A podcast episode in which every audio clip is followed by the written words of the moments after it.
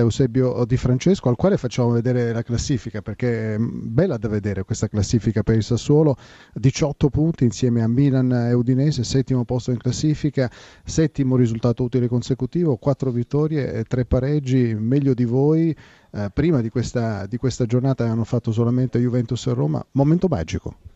Sì, effettivamente i numeri dicono questo e cioè, dobbiamo cercare di continuare su questa strada, so che non sarà facile, però vedo da parte della squadra maggiore maturità rispetto all'anno precedente, ma anche la consapevolezza che è cresciuta nei propri mezzi e nel fatto hanno dimostrato oggi anche di andare sotto e recuperare la gara con, con intelligenza, con capacità, con qualità e con idee. Mi auguro di portare avanti ancora questa mentalità in questa squadra, però non ci dimentichiamo sempre che il nostro obiettivo primario è la salvezza. Cosa ha detto agli spogliatoi suoi di Francesco? Perché il Sassuolo è entrato in campo nella ripresa era un altro Sassuolo, davvero con il coltello tra i denti. Ma abbiamo fatto secondo me delle buone giocate anche nel primo. Abbiamo rischiato qualcosina nelle ripartenze del Verona perché quando una squadra attacca con tanti effettivi, concede qualcosina alle caratteristiche dei giocatori che avevano in campo il Verona. Però nel secondo tempo ho detto ai ragazzi di continuare a giocare, tenere palla a terra. Non mi piacevano tanto i tiri dalla distanza, ne abbiamo effettuati un po' troppi. Abbiamo detto che ci arrivavamo giocando come conosciamo e come sappiamo. E devo dire che sono stati molto bravi, specialmente i primi 20 minuti in cui abbiamo tenuto il Verona, il Verona costantemente nella loro metà campo. Non c'era Simone Zazza squalificato, si è sbloccato lo stesso Sansone, un bel gol contento per lui perché l'attaccante vive per il gol, eh, era diventato un po' un cruccio, per, soffriva questa pressione di non ritrovare il gol, eh, un attaccante ritrovato anche dal punto di vista morale nonostante abbia sempre giocato perché alla fine è sempre partito dall'inizio. Studio per Di Francesco che vi ascolta. Beh, io devo fare i complimenti a Di Francesco, vidi la partita famosa della sconfitta per 7-0 contro l'Inter, Di Francesco negli spogliatoi abbastanza amareggiato disse ci riprenderemo, aveva ragione.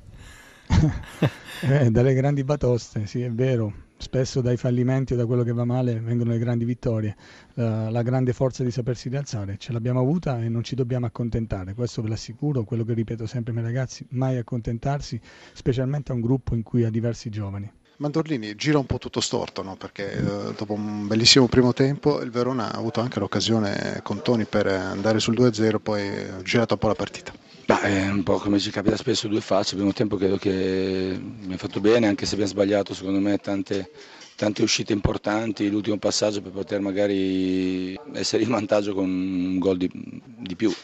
Ah, il secondo tempo sulla falsa riga abbiamo preso un gol dopo aver calciato in porta, molto aperti, troppo facile e lì forse sono, sono, cresciute un po' le certezze del, del, del, Sassuolo e noi abbiamo cominciato a giocare poco, a avere un po' impaurire, quindi eh, questa credo che sia un po' la lettura della partita.